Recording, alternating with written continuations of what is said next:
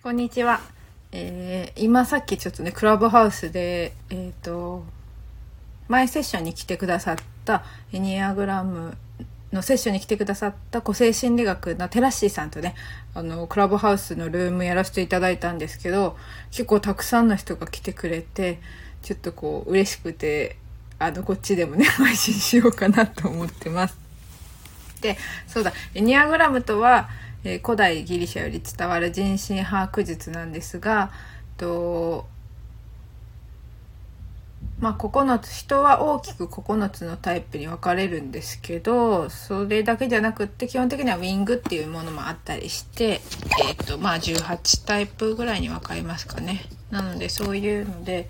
とで誕生日も生年月日誕生日は同じこと言ってる。誕生日もスピリチュアルな能力もいらないんですけどそのなんかクラブハウスって声しか聞こえないのでいやタイプわかるかなって思ってたら割と今日なんかねまあヒントをくれたっていうのも大きいですけどねこのタイプだって前診断されたっていうところからこういうとこないですかこういうとこないですかって聞いてまああの答え出てきたかなっていう感じがまたできるんだなと思って面白かったです。でなんかこう今日はそうだタイプ1の話がねと9だけまだしてなかったんですよね。なのでタイプ1について話そうと思います。でタイプ1っていうのは基本的には簡単に言ったら完璧主義です。で完璧主義って言うと完璧主義の人は大体そんなことないって言うんですけど それは何でかって言ったら、えっと完璧主義って言ってもマイルールに追従する人だからです。なので、マイルールに対して、えーっと、追従するものでなければ、と、やらないんですよね。なので、自分が決めたことに関しては、一生懸命やったり、自分の決めたことに関してはこだわったりっていうところで、自分のルールが中心になっていきます。あと、正しいっていうことに対してのこだわりがあったりして、えっと、正しさ。その正しさっていうのが、そのキーになってるくるんですけどなので人の正しくない行いを見つけたらこうついね言ってしまったりとかまあそれは1が強い人ほどあるんですけどなのでそういうことで衝突することもあります。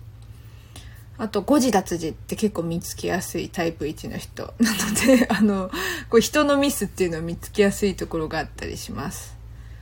で、あとはもうやっぱり仕事とか任せた時にタイプ1の人はもう一生懸命真面目頑張り屋できちっとしているので、割と任せた仕事はちゃんとこなしてくれる。だけどそのちゃんとっていうとこにこだわりすぎて苦しくなってしまうのも1であります。なので、その1がね、あの書類とか出さなきゃいけないとかブログとか例えば投稿しようと思った時に割とその内容が完璧じゃないと出せないなので結構自分が OK 出さ出せなくって前に進めないということがありますので自分がこうね自分に丸ってしてあげることでそのちゃんとできてなくてもちょっとぐらいまあいっかっていう気持ちが湧いてくるとすごく楽になります。でタイプ1はその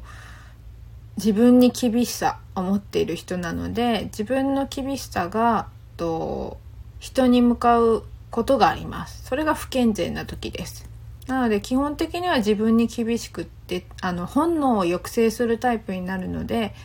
例えばね仕事をしなします。そしたらもうお昼も食べなくて没頭して仕事したり寝るのも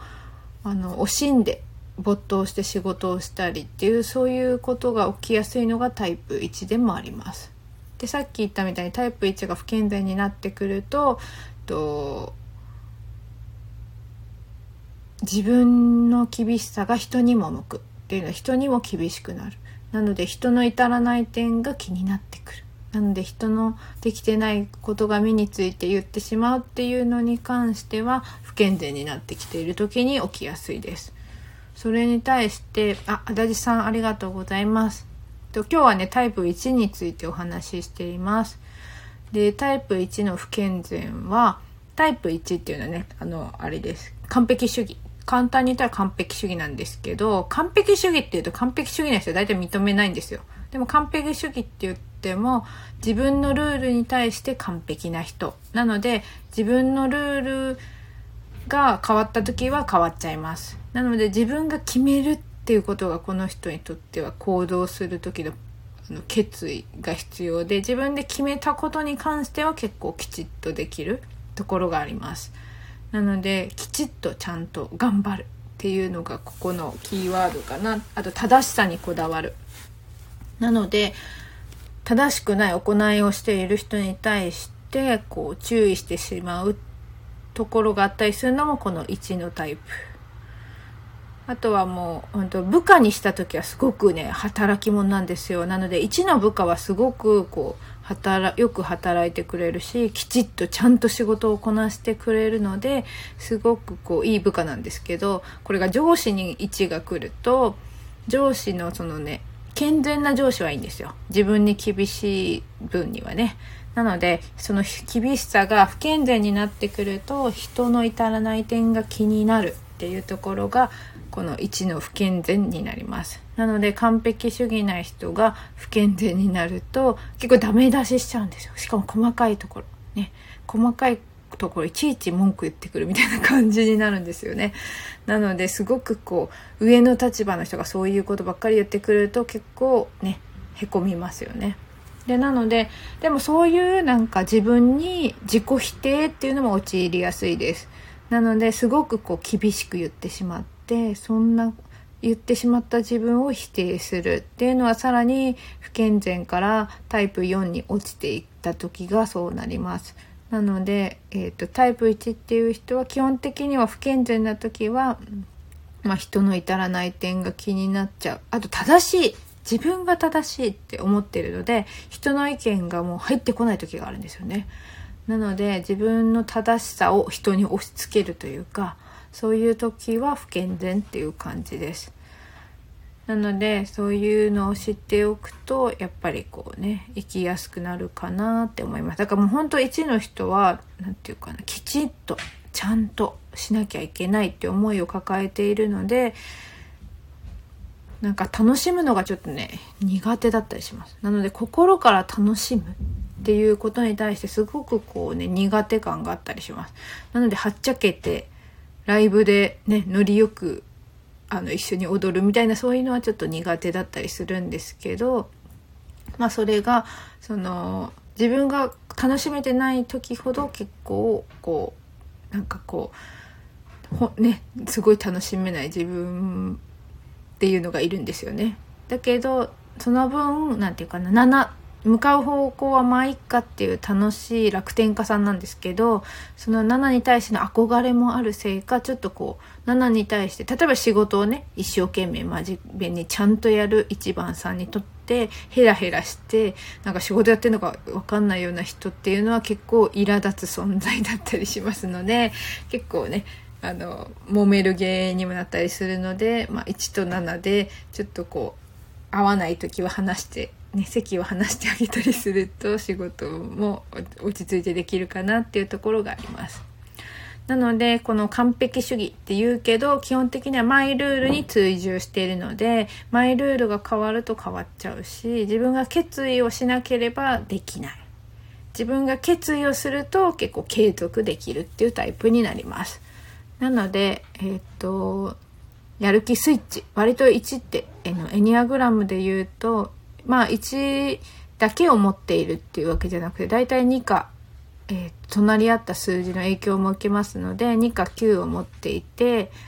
なのでその辺りが混ざってくるとまたこうね1も説明がちょっといろいろ増えてくるんですけどまあタイプ1っていうことに関して言えばこんな感じです。